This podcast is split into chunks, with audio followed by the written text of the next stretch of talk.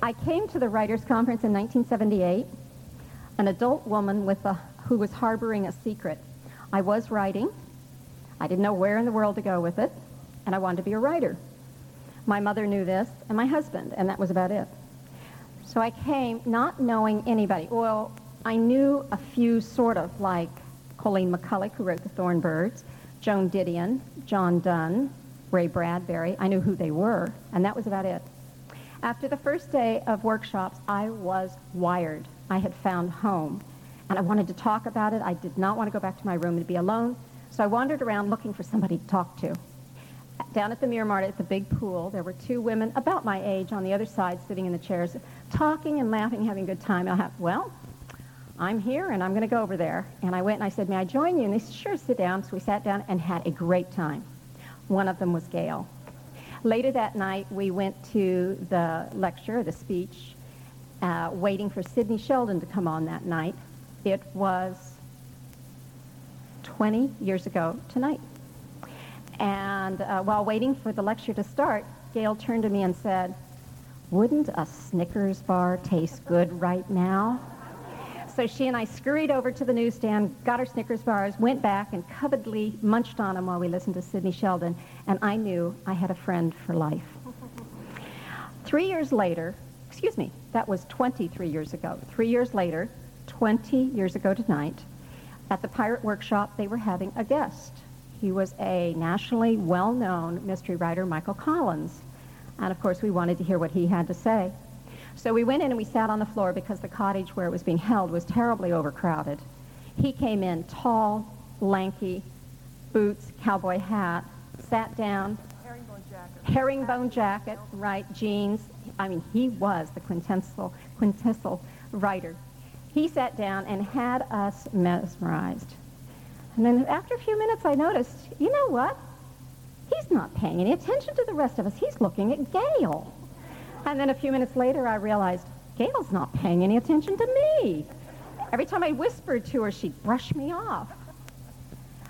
Well, over the years, Gayle has paid her dues. She has worked very, very hard. She and Sue Grafton are probably the most highly focused, disciplined, thorough writers I know. When Gail writes, as she did in Mesmerized, her latest book, about cracking an encryption, finding a code, and then getting into the internal IP, the Internet Protocol of a large private corporation. That may only take two or three sentences, but you know that she has reams of material on the whole subject matter. She does a tremendous amount of work, uh, research for everything she does. So finally that paid off in 1996. Her first book, huh, Masquerade, came out. Two years later, out came Mosaic uh, as she was on an M&M kick, but I, I know she still eats Snickers. Then last year, she had a wonderful experience because her agent is also Robert Ludlum's agent. He paired the two of them up, and they co-wrote The Hades Factor last fall, and it went on to the bestseller list. Then this year, just last month, Mesmerized came out. Um, it's a readable, wonderful thriller and I'm really proud that she's put this out. Now, that's the first thing she did out of all this. The second thing was that she married Michael Collins, who is Dennis Lynds, who writes mysteries and his own books. Out of that has come a marriage that is a marriage of soulmates, soulmates about books, about writing, about their friends, about their family, and about love. It really is a love that started with a glance across a crowded room. I am absolutely thrilled to be standing up here introducing Gayle. We were very much where you are. We would sit there night after night, year after year, working with this dream to be published professional writers, this dream to be on stage. And so I cannot tell you how thrilled I am to introduce Gayle. So I'm going to hand the baton of the stage over to Gayle.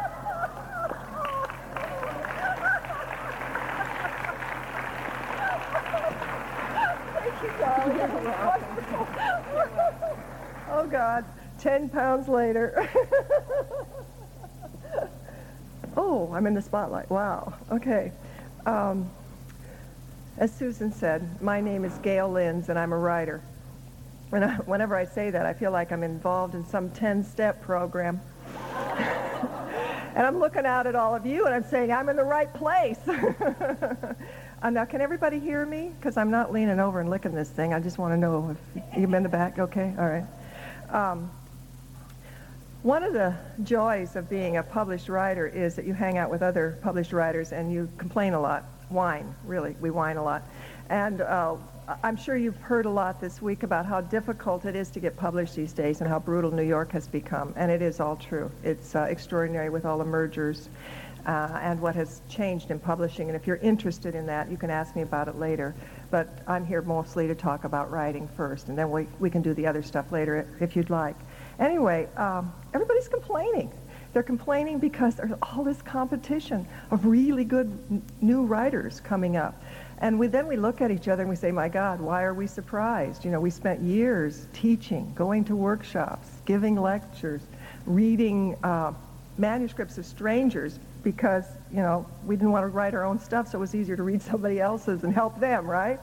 Um, so uh, with that in mind, I decided tonight, right up front, to give you the five surefire rules not to succeed in writing. In other words, to fail. I'll bet nobody's passed this on, uh, but this is really important, so take notes, okay? Number one, this is how to fail. If you've never jotted down an idea for a story or a character, for God's sakes, don't start now. Number two, if you've been working on the same book for years, don't finish it. Yes, yes, I know Margaret Mitchell spent 10 years writing Gone with the Wind, and I hear that it was a pretty successful book. Uh, but just keep telling yourself that you're no Margaret Mitchell. Remember, the point of all of this is to fail. Number three, if you get some good advice on your manuscript, ignore it. Instead, take the manuscript around and show it to a whole bunch of people. The more, the better, until you get a lot of conflicting responses. I've done this. Trust me, I know. That way, you'll either have to make every change that everyone has suggested, or you'll make none of the changes because you're so confused that you don't know what to do. Either option is good for this, uh, the purposes of this little list because the manuscript certainly will not sell, you will not publish, and you can succeed as a failure. Very simple. Okay. Number four, I highly recommend that you have such a busy life that you just don't have time to write. After all, you've got a job, a family, a club or two, trips to take, sports that you like, lunches, dinners, parties, television, movies, magazines, books, so many, many other wonderful things in your life. Keep telling yourself you just don't have time to write because the truth is you don't. And if that doesn't work, I have what I like to call the final solution. This is number five. Get rid of your workspace, your computer, your research, all your notes, all your papers. Get rid of it all together. Turn your home office into the ironing room. Or better yet, install plumbing and put in an indoor hot tub. Add some of those cute twinkling lights around, you know, those fairy lights that are they're really pretty. Power up the barbecue. Break out the tofu. This is California after all, and everyone can be a failed writer. okay, now it's confession time. I want you to know that I've tried most of those options and they do work. I'm so relieved to report, though, ultimately, that I failed at failing. Um, the real question is then, so where do you fit in? Are you publishing? Are you writing? What are your goals? Because really, this is all about you. I don't want to interfere with your success and turn you into a failure. Neither do I want to interfere with your failure and turn you into a success if that's not what you want. We all do have different goals. So in the interests of fair play, I'm now going to give you the five surefire, can't fail rules to be a successful writer. So we're going to turn the whole thing over now. Number one, examine your attitude. I had a big epiphany about success and failure many years ago. I was driving home from a job that I really hated, for want of a better word. It was making me sick. It was one of those jobs that you go to in the morning and your stomach starts to ache and you know you're already in trouble and you really need to get out. But you don't know how to get out because you've got a family to, and you need the income, so you just keep doing it. Um, and I was just totally overwhelmed. By the way, here's a little tip. I was making a lot of jokes about failure and success. But remember this, failure and success are both acts. They're not people. Failure is what happens, success is what happens. They're not really who you are. You are you, and you're not a success, you're not a failure. You're much more important than that. You're an individual. So when I make these jokes, understand that I know the difference. I'm sure you do too.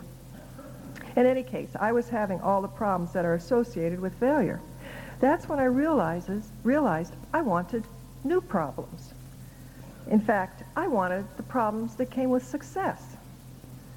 Now, that's one of the interesting things about life. Who would think that there are so many problems that are associated with success? But you see, I was really fortunate because by then um, I was married to Dennis, Michael Collins, and my husband complained about them.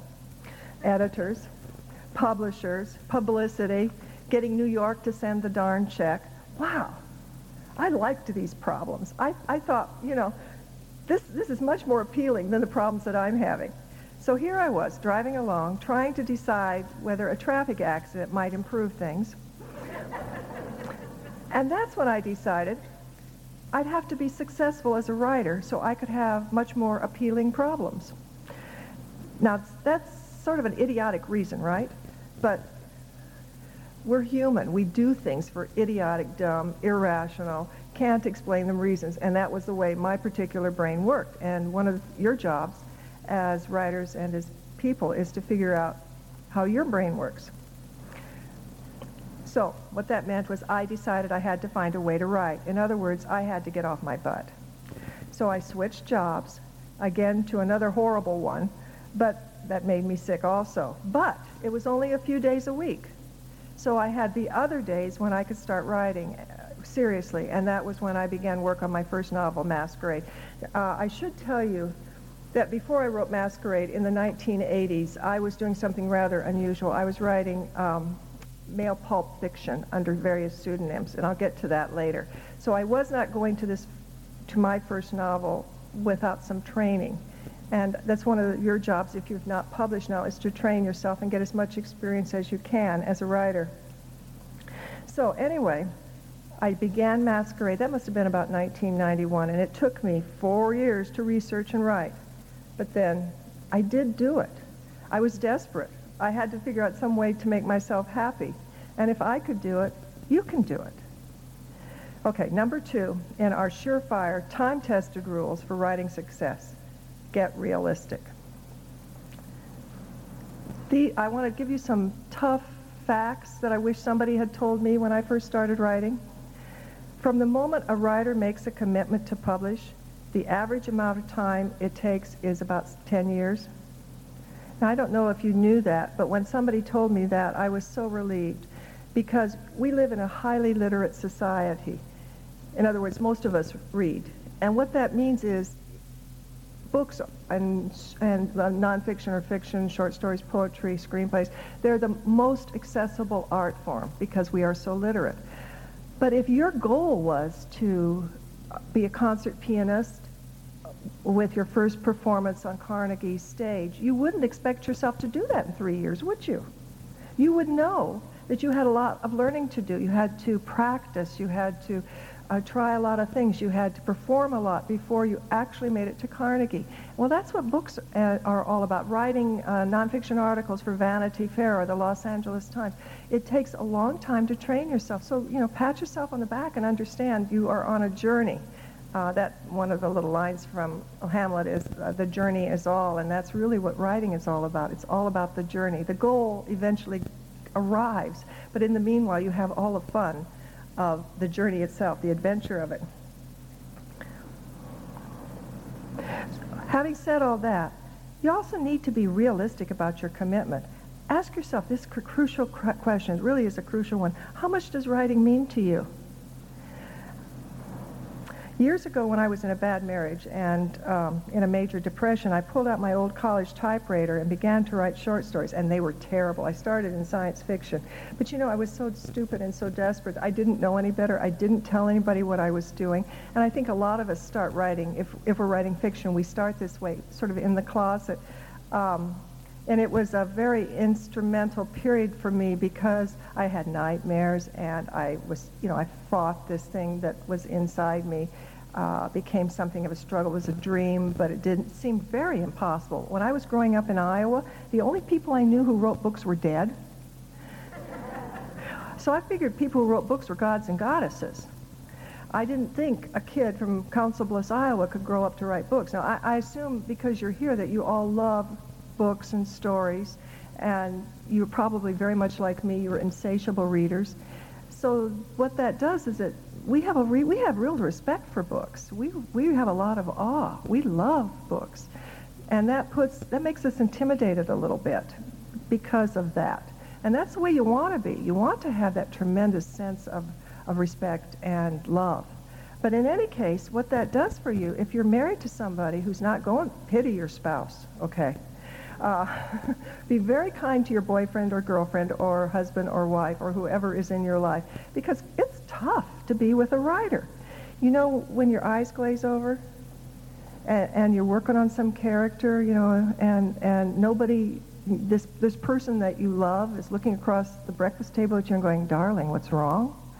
Um, that goes on long enough. It gets very hard for them. They can't go where you're going. So be really, really nice to that person. Um, I had a friend who uh, was married for many years to a very nice man who just never, it really bothered him that his wife wrote a great deal. And he, she was writing so much that, trying to learn to write, she hadn't published yet, that he finally said to her, you know, um, if you want this marriage to work, you'd better spend some time with me. So she said, wake up call, right? So she quit writing uh, whenever he was around so they could do things together. And about three weeks later, he said to her, you know, if you're really serious about becoming a good writer, you're going to spend more time working at it. that marriage didn't last. It's, it's tough, you know, so have a lot of compassion. Go home and give that special person a big hug and, and then look them in the eyes and say, am I driving you crazy? um, anyway, during that period of, de- of my depression, when I was working on these very bad short stories, uh, that's when I began to understand that writing was really, really important to me. I don't know when it became, when you realized that. But if you can think back, it's a real important moment in, in your life. And, and do think about it a bit because it'll tell you a lot about yourself. Even I had a peace of mind and an excitement that I seldom had felt from, from writing. Do you feel that when you're working?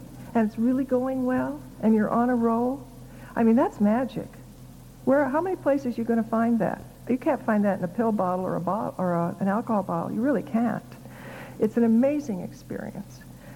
Um, I don't know why I care so much. I probably never will know. It's, and it's not important, really, for me to know, I don't think. But what does matter is the depth of that pleasure, of that commitment, Remember, anyone who writes is a writer. You may not care about reaching a wide audience. The satisfaction in your writing for yourself is enough for you. That alone is a good and honorable goal. You do not have to grow up to be a published writer. The fact that you write may be enough for you. I'm talking mostly tonight about publishing because that my experience is most of the people who come here, that's, you know, that's really on the, your front burner. That's one of the things you really want to do. That was the way I was, too. Um, but if pu- going public is important to you, in other words, publishing, then figure out how much time you can realistically devote to the work.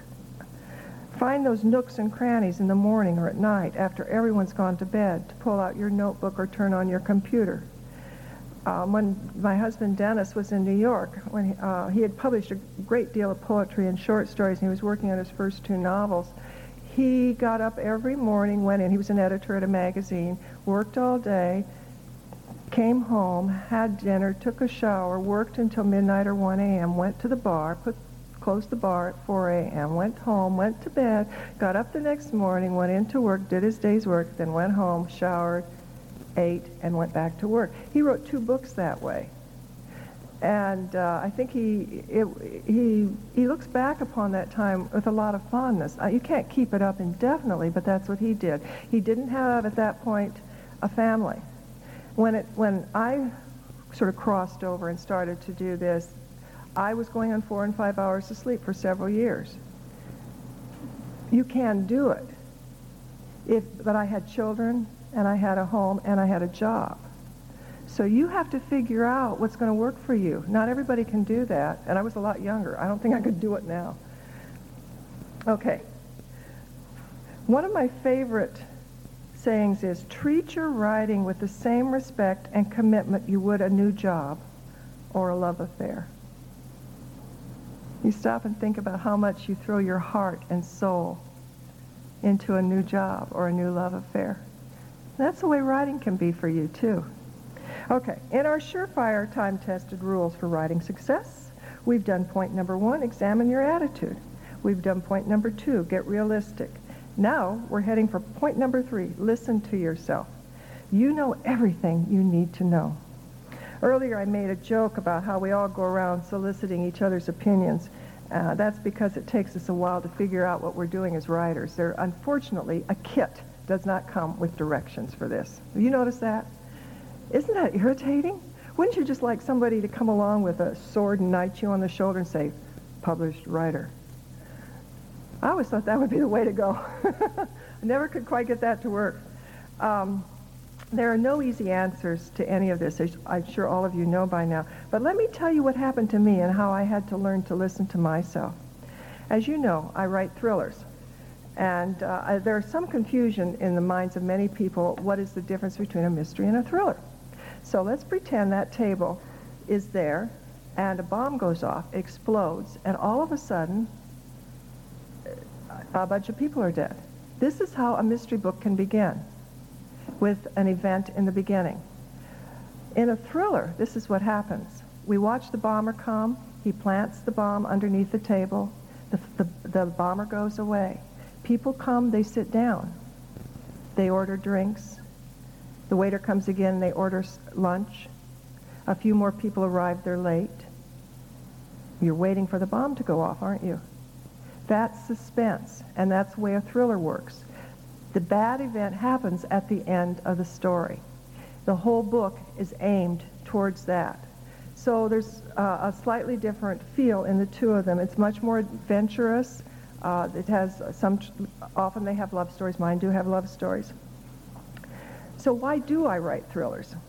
When I was growing up, look, think about yourself. When you were growing up, what did you like? I read everything I could get my hands on, as I bet you did, but I always gravitated towards adventure stories.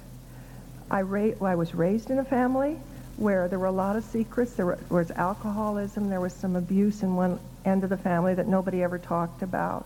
There were a lot of things that were unsaid, so there, so there were a lot of secrets. When uh, I went through my divorce and I needed to earn money because I had two children who had grown accustomed to eating. I, you may have run into that situation too. Um, Dennis said to me, can you write a Nick Carter? Do you know what Nick Carter is? He's America's answer to 007, and he's been written by many writers. This was in the 80s, and I lied. I said, sure, because I needed to make money, and I was very interested in them because I'd been publishing in the literary realm, and I thought, gosh, to be able to do something in pop lit would broaden me, and it'd be a lot of fun. And so I looked upon it as a challenge, and I've always said, well, I lied and said, I, of course I can. But then I got to thinking as I was thinking about tonight and what I would talk about, you know, I'm not sure I did lie. I think I'd always been headed in that when I look at my past.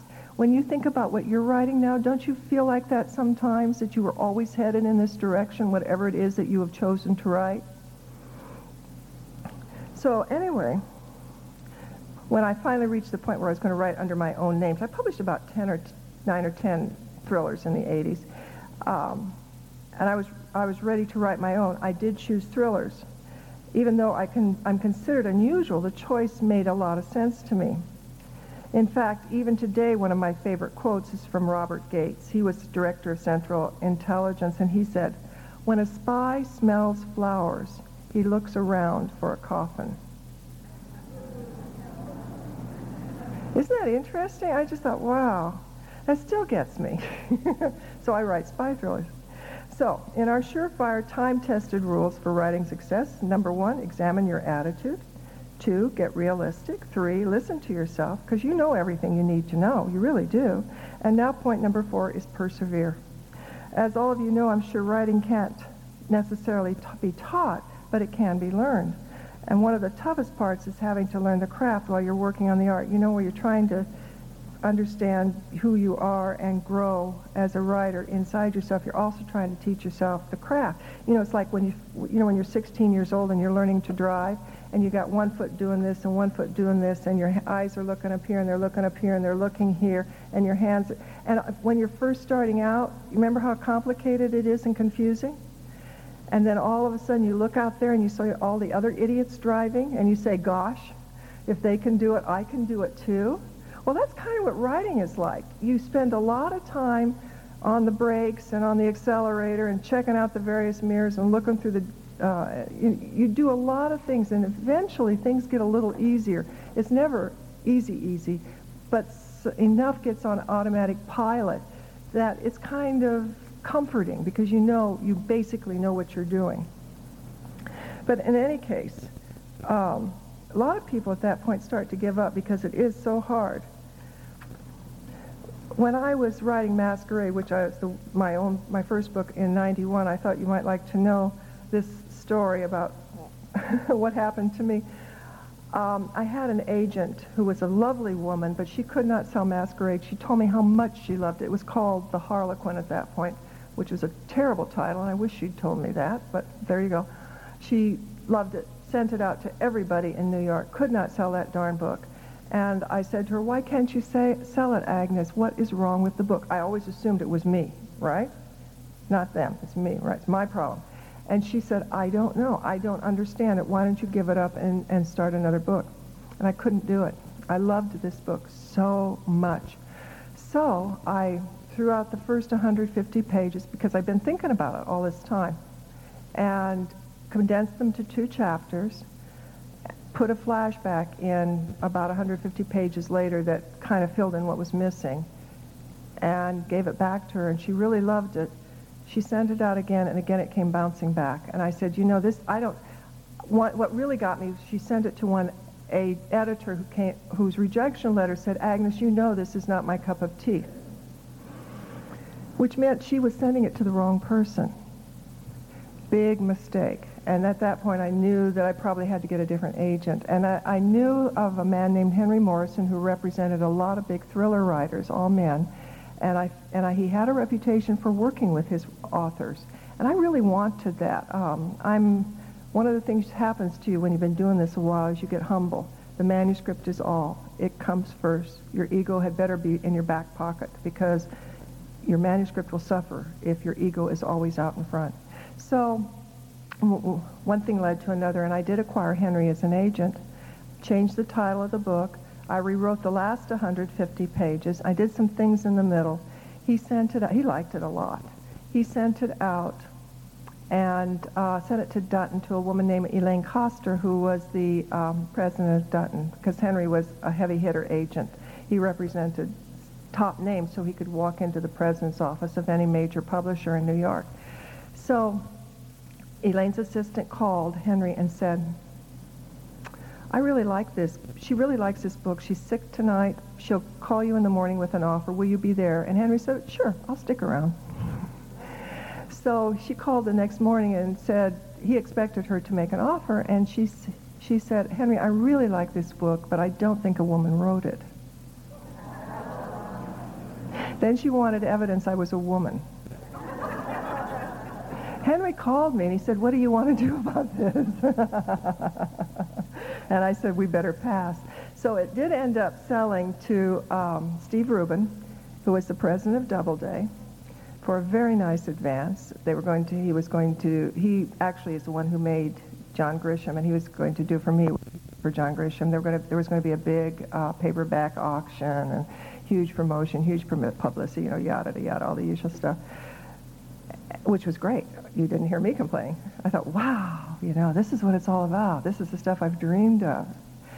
And uh, then he got this marvelous job offer to run um, Bertelsmann internationally from London with a Daimler and a house in Mayfair. And he took it. he left. They brought in a, a, hired a woman who came in who took one look at my book and hated it. And there was, of course, nothing I could do. Henry was on the phone trying to talk to her, but she was absolutely convinced that no woman could uh, write in this field and be successful. So there was no paperback auction. There was no publicity.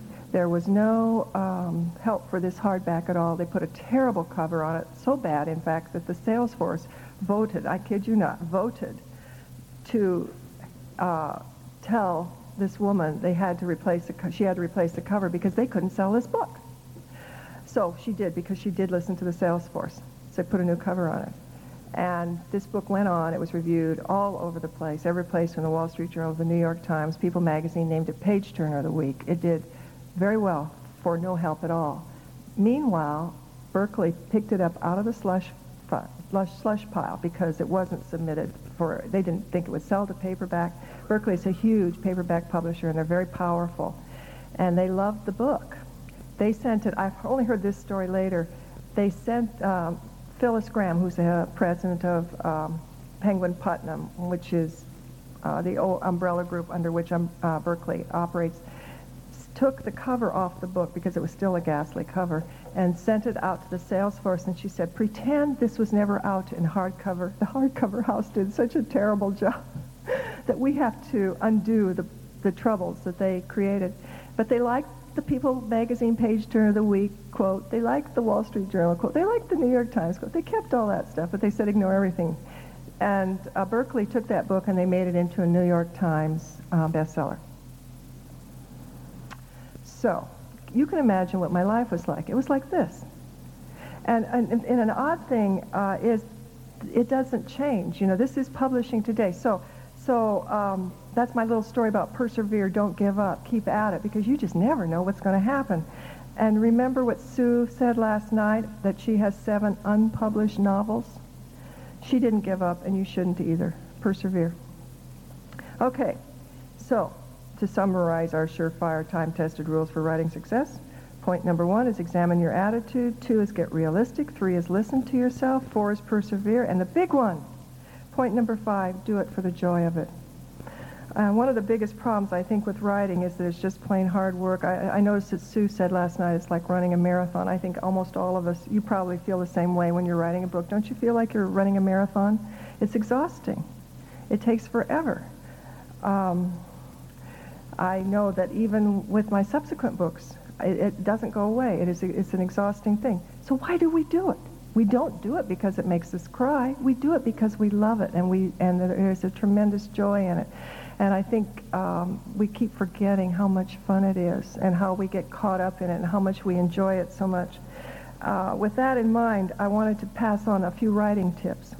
When you're thinking about your characterization, uh, one of the things that I always do that might be helpful to you is this, and it's based on the Stanislavski uh, School of Acting.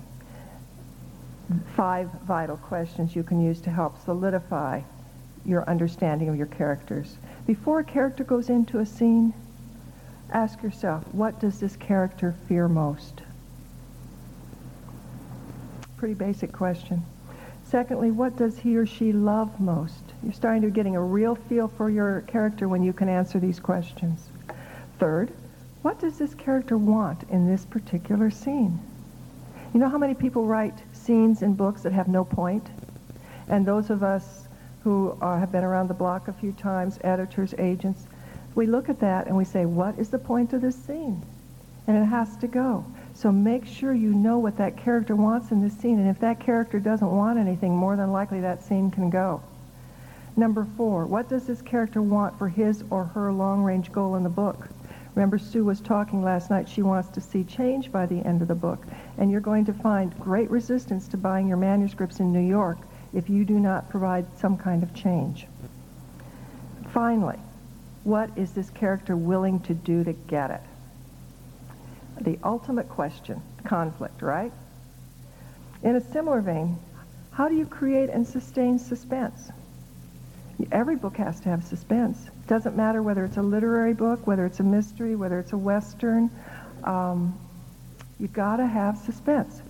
What I do is I have little pieces of paper on my lampshade. I don't know if you have a lampshade nearby. You may have a bulletin board, or maybe you put sticky papers around the screen on your computer. I, I have several words. One of them is just simply the word jeopardy. And that, of course, applies to your hero or your heroine. At some point in your story, your, your hero or heroine must be in jeopardy. The earlier, the better. Doesn't have to be physical jeopardy if you're not writing an adventure story. If you're writing a love story or a mainstream story, there has to be some kind of threat to them. And that's one way you create suspense. Now, the, the, that's the yin. The yang of that is menace. That's another word I just I put on my um, lampshade. And what does menace mean? Menace refers to the villain, the bad guy, because they're in, well, I don't care what kind of book you're writing, in the book that you're working on, there's somebody in there, whether even it's just the environment or, a, or an evil house or a bad dog. I don't care. Somebody has to be bad. Somebody has to, somebody or something has to be a villain, and they must create menace. And one of the biggest mistakes I see happening uh, with um, writers who are starting out they don't take their villains seriously. They don't respect their villains. You must respect your villain. If you are starting to make little snide remarks, funny remarks, making fun of your villain, the reader catches on really fast. If you're not scared by your villain, if you're not impressed by your villain, if you don't respect your villain, then your reader won't either. Your villain is probably the most important person in your book.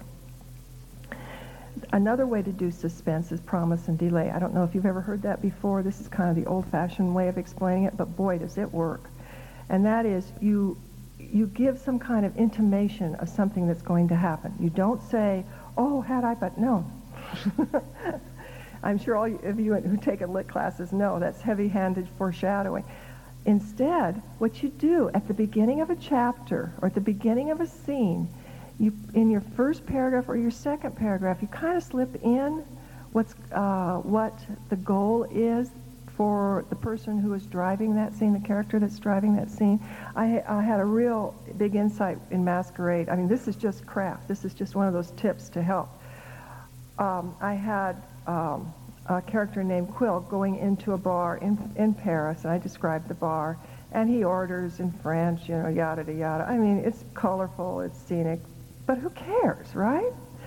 But as soon as I put in that first bar, uh, first paragraph, he's walking into the bar, he spotted, because he spotted a van outside that he wants to steal. And he knows the driver is inside. Instantly, the reader begins to say, oh, is he going to get away with it? Very simple thing to do. Your first paragraph or your second paragraph, slip in quietly. Don't make a big deal out of it. What the goal of the chapter is. Now when I finish a book, I try to do it all the way through the book, but now when I finish a book, I go back and I look at the opening paragraph or two paragraphs of every chapter. And I read them to make sure that I haven't missed an opportunity to give uh, that little juice, you know, where they're waiting for the bomb to go off, that suspense. Because readers like that. They really do. And you don't want to disappoint your reader. You have a real responsibility for that. Finally, just a few um, aphorisms that have meant a lot to me as a writer and you may have heard some of them, and I apologize if you have. Writing is 10% inspiration and 90% perspiration. Isn't that an interesting um, percentage breakdown? I used to think, oh, that is so silly. It's just got to be talent and creativity and imagination. It's the ability to, to sit down and do the work when you don't feel inspired because you, you're like Pavlov's dog. You really are. You can train yourself to find your creativity uh, much more easily. It's like a muscle. The more you use your creativity, it, the muscle gets stronger. The, create, the connection between you and your creativity gets stronger, and it becomes something that you can call upon. It's your tool. Another one, books aren't written, they're rewritten. Amen. I mean, how many times have you rewritten your books? I'm sure that those of you who have finished books know you endlessly rewrite. You think it's wonderful. You wish it were wonderful. But there's always something more you can do better. And that's when you pray for a good editor. Because if you haven't done it, you'll have a good editor who will help you to get, the book is always number one right. We're number two. Research isn't a dirty word. It's an opportunity to satisfy your curiosity. We write because we, we're hungry. We want to understand the world. We want to pass on what we have learned. We want to ask important questions. So why would you not want to do research? Research is an opportunity to delve into all of this stuff, to ask, to ask questions that are important to you, and to have some fun learning how things work and operate. It's not a dirty word. It's not even four letters. Outlining isn't a dirty word. It's simply a roadmap to where you want to go.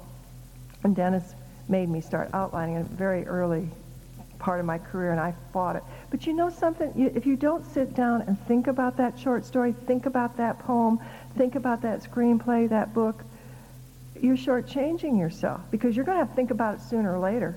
You cannot escape thinking about it. Most, the most difficult part of writing, I think, is the thinking, and it's the least rated. Everybody assumes that your big job is to sit down and pound out the pages. I'm sorry. The toughest part is thinking about it. Then the pages start to come together because then you hook into your creativity. So, think about outlining. If you're not doing it, it makes your life a lot easier and more efficient. Uh, even uh, Sue, uh, years ago, I'm, we've known Sue forever, um, didn't outline. She's now outlining. I asked her why, and she said it's more efficient. So consider it if you're not doing it. And here's my, one of my absolute favorites. If you're not getting rejected, you're not trying hard enough. Why isn't your bathroom wallpapered with rejection letters? Everybody else's is. Everybody gets rejected. Everybody. Uh, you would be amazed at the people who get rejected. They don't tell you about it. But if you've got stuff in your drawer and you're not sending it out, send it out for God's sakes. Join the rest of us. Live. okay, so what I've been talking about the last few minutes, it's been basically writing craft stuff. And when you think about all of it, isn't it fun? It's tough, but it's fun. And that's, I love it, and you love it. That's why you're here, right? Um, we didn't get into writing because we wanted it to make our lives more difficult. We wanted it to break up marriages. Uh, we wanted to go into poverty. We wanted our children to grow up uh, thinking that writers were really strange creatures. Uh, we didn't go into it for that. We went into it because we love books. And that's something we all want to stay in touch with forever, despite all of the problems that go along with it. Um, to do something that brings you joy, that's the success. I started kidding you, you know, about failure and success. The truth is, the success is to do something that makes you very happy. There's no failure in that ever at all. Anyway, um, uh, let's see. If you have any questions, I think I've got a little time. I, it, does anybody want to ask me anything? Yes, sir. Yeah, um, we both basically get up in the morning, eat breakfast, eat, read the paper, and go to work. And uh, we seldom go to lunch. We occasionally go to lunch. We try to exercise two or three times a week. You must take care of your body. I'm sure you've all figured that one out. And uh, we work to dinner. We have dinner around 7, and then we break. We used to work after dinner, but we've gotten to the point where it's just, we're tired. We can't do it anymore. So we will, we, Dennis tapes television programs, and we will either read or watch TV for an hour or two, and then we go to bed and get up in the morning and start all over again. We work seven days a week.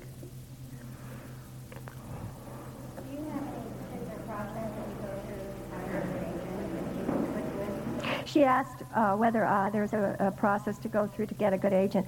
And uh, there are a lot of different things you can do, actually. One of them is to come to places like this. I'm sure you're going to go to the agents panel. Uh, another thing is to make is to network and make friends because you find people who are on the same path that you're on because they'll be able to tell you of agents that they know maybe represent them or at least they know one another way that you can contact. Another way is to find books in a bookstore that are like your books and open them up and read the acknowledgments. It's amazing how many authors now thank their agents. I know my agent occasionally gets solicitations that way because people have admired the books that he's represented. I used to do it for hours, and then I had back surgery. So don't do that. It's dumb. Uh, now, uh, I don't know. I'm much more restless now. I'm up and down a lot. Probably uh, the longest I'll ever work at a stint is 45 minutes to an hour. And it's usually because something stopped working, and I and my brain is going, "Oh my God, it's not working." And then I have to get up and go away so I can get a fresh perspective and come back and figure it out. I get tired, you know. I I mean, I love the rush, but the reality is, if it's not a good rush, why in the hell are you writing it? Uh, if it's not good, stop. And and so then I will go away and come back. Yeah.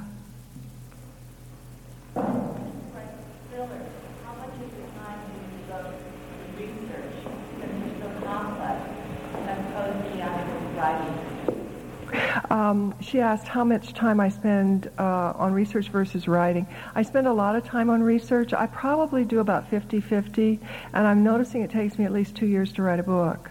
My manuscripts are very long. They're about 650 pages. I'm told that they read very fast. I like to think of thrillers as a, it has to look like an elephant and run like a gazelle. It's a tough, it's a, you know, it's a tough goal I've set for myself. But gosh, you know, I really like thrillers. I like them a lot. So I don't mind, and I'm very interested in uh, the various spy organizations. Um, part of my background is I've been a newspaper woman and a magazine editor, and I also worked at a think tank where I had top secret security clearance. So I have contacts, and I also um, do a tremendous amount of research in the public realm. It's amazing the stuff that's available. For instance, in my new book, Mesmerized, I predicted. Um, the existence of uh, Robert Philip Hanssen. I'm sure you've all been reading about the FBI mole that was discovered about three months ago. Uh, this book takes place in mostly in D.C. I got really interested in writing it because I read outside of Moscow the largest population of ex-KGB lives in Washington D.C. Isn't that fascinating? I wow, why did that happen? And you know that the, there's not a huge population of ex-CIA living in Moscow, is there? No, there isn't. Duh. So I said, what happened? So of course the answer is very simple. After the Cold War, we had a slew of KGB spies and Stasi and GRU, in other words, communist country uh, espionage agents who defected. They wanted to come here. Our food's better, and our pension plans are better so uh, that's why what happened. They got de- they got debriefed, and I and uh, during I can't remember whether whether it was actually a source that told me this or I read it, but somebody said, you know about Aldrich Ames, the big CIA mole, right? A few years ago, he was discovered, and I always thought that was kind of fishy because you know the CIA and the FBI are fighting each other for credit. Who is the one? Which organization uncovered this spy? So, I heard that it was one of the KGB, KGB defectors who blew this man's cover. It's in the book. And then I got to thinking about it, did some more research, did talk to a few more people. And I got to thinking about, well, obviously it would be a very good thing for this defector to give this information over because they will get favorable treat- eh, treatment, and it is what happens, okay? Well, what if they did it for another reason as well? What if they did it to protect an even more deeply buried mole? Because Aldrich Ames was, obviously wanting to be discovered. He was driving a Jaguar. He lived in a house that was far beyond his means. They spent money like water. He was an alcoholic. He was, you know, he was asking to be uh, discovered. So what? So then I said, who would it be? And I said FBI. And my agent, gave, or my editor, one of my editors, gave me a really hard time about this. Said it's impossible. Well, it's not impossible. And I thought it must be an, uh, must be an FBI mole so deeply buried that this KGB defector was trying to protect this mole because later on this would become important to him. And I, the first name that I chose for my FBI mole and Mesmerized is Robert. Robert Philip Hanssen. Well, mine's Robert. I'm not going to tell you the last name. You have to figure that out if you're interested. But that's what happens when you do research, and that's what happens when you really love what you're doing, and you just get better at it all the time. And people tell you the damnedest things. Any other questions? Yeah.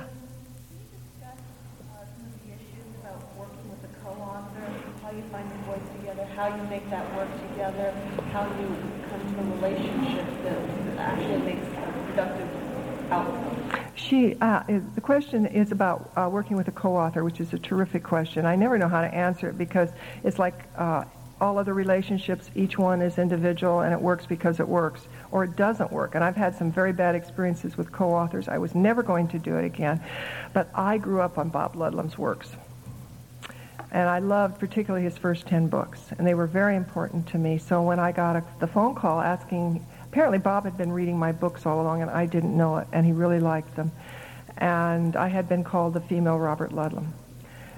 So in any case, when I got the phone call, I, I was, you know, I was, my God, I get to work with this man whose work I've admired for so long. I really wanted to do it. I was thrilled. And, but I said, you know, I mean, I'm opinionated. you never know. Uh, um, and I, you know, I can't do it if this isn't an equal relationship. And I was assured that we would be able to, he would work with me. It wouldn't be a bludgeoned situation.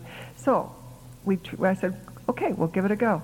He gave me a six, everyone, every co-authoring works differently. Some truly, they will, people will sit down, they will be together. One will be sitting at the computer, the other one will be standing behind the back, and they will write the chapter together. I can't work that way. I would definitely end up either killing somebody or in suicide. You know, there is just no way. I'm not that good at verbalizing. I work really deep inside myself. Well, he does too. And so what he did was he sent me a six-page idea. And it had the um, name of the protagonist. He was some kind of an army doctor. The story had to do with a medical virus. It was a virus hunter story. Uh, part of it came, the virus arose somehow out of Desert Storm, um, and it took place partly in Iraq. And so I, we, t- you know, put all this stuff together and came up with an outline and shot it back to him, and we kicked it back and forth then I, I am the junior partner. Okay. so I did more work. So, and then I wrote the first draft, and then we kicked it back and forth. The thing is, this is not a book I would ever have written. It is not a book Bob Ludlum would ever have written. This is an amalgam of the two of us together. It's like this third person. Um, we found out we were very much alike in some things. We are very particular about individual words and what mean, meanings of words. Uh, he he doesn't like contractions. I do. Um, so the compromise was we would use contractions in dialogue, but not in the narration. Uh, if I'm going to do a lot of research and name armaments and machines and stuff like that, I like to name them. He doesn't. So the compromise was I got to name the, th- the, the guns and machines I was most fond of. Worked for me. Um, so the result, I, you know, I really liked the book. I think it's a terrific book, um, and it was, it did very well. And I mean, then they brought in, I couldn't do all four. It's a four-book series. I couldn't do all four because of my own book, so they brought in Philip Shelby, who wrote Gatekeeper and Days of Drums. He's a very fine writer. He did book two, and it's just out. I will be back with book three. They want me to do book four. If my schedule permits, I'll do it. But I like them. Now, you know Bob's dead, which sort of puts a crimp in the co-authoring thing. Um, he had a heart condition uh, for about 10 years, and we felt he was immortal because he kept bouncing back. He, terrible things would happen, and uh, it was a real shock when we lost him. But the the series is now set up, and it won't be hard to continue it for the four books. I hope that answers your question. Are you are you working on a collaboration with somebody? Yeah, it's. It, I, I, hope it works well for you. They can be. They're like a bad marriage. I mean, sometimes it's just such a nightmare. You don't want to deal. Anybody else? Yes. Oh, you're yawning. It's late. I think that's a clue. yeah. Most people tell us to make sure that it's perfect before we send it out. You're the first one I've heard say really encourage people to go ahead and send it out. How do you know when it, when you think it's there to do that? Or did you ever work with an editor that beforehand with uh, the question is, how do you know when it's good enough to send out, and does it have to be perfect? I didn't mean to give the impression it doesn't have to be perfect. It does. Your presentation, it must be as good as you can get it. And I was very fortunate. Uh, I've had a series of mentors. I did much like you guys are doing. I went to conferences. I went to classes. I had a writing group, and I stayed in that writing group for several years. I think writing groups can be very useful. They can be dangerous too, but when particularly when you're first starting out, it's very useful. And then I had my husband. Dennis is the first one who actually sat down and worked on my manuscript. And uh, I'm, that's the way my brain works. I don't know if you're like that. I do really well with theory if you want to give me a quiz, but applying theory to the manuscript isn't always an easy thing for me. So to have somebody literally go through and edit it and show me made such a big difference in my life. And I wish all of you, you know, to have that opportunity because it will, it will make a big difference. It will help you a lot if it's a good editor. But you must make it as wonderful as you can because there are certain unspoken rules in New York. If you send that manuscript out and you get bounced by the one agent in the world that you want, and that agent doesn't leave the door open for you to resubmit, you're not supposed to resubmit. And the same is true of editors.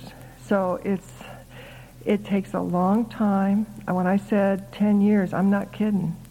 And when you look at Sue and how enormously successful she is and how long she was a so-called failure, give yourself a break. Know that this is not an overnight process. Know that editors and agents will take a minimum of three months to get back to you. Always multiply submit. Always. Because your life will, your life's going to get longer and longer and longer as you're sitting around waiting for the phone to ring. Anybody else? Yeah.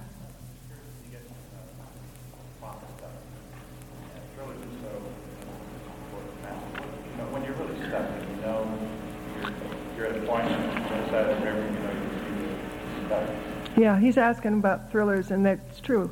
They're very complicated, but you know when you write them, you must never give the reader the feeling they're complicated. You must make sure the reader can follow everything carefully. Very important. And he's saying, well, what do you do when you get stuck? Well, it ain't writer's block. You're stuck. The manuscript's saying something to you. Just as Sue said last night, it's what Dennis has been saying for years. We all say it. Listen to the manuscript. If you can't go on, something's wrong.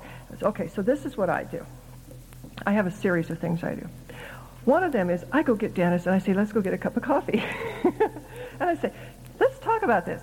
And then, in other words, if you have somebody in your life that, and unless your spouse or girlfriend is or boyfriend is a writer, I'm not sure you can really impose this upon them. So find a writing buddy who's really good at, at, as a writer and call them up and say, okay, this is where I am in the book. This is what's happening. I don't know what in the hell to do.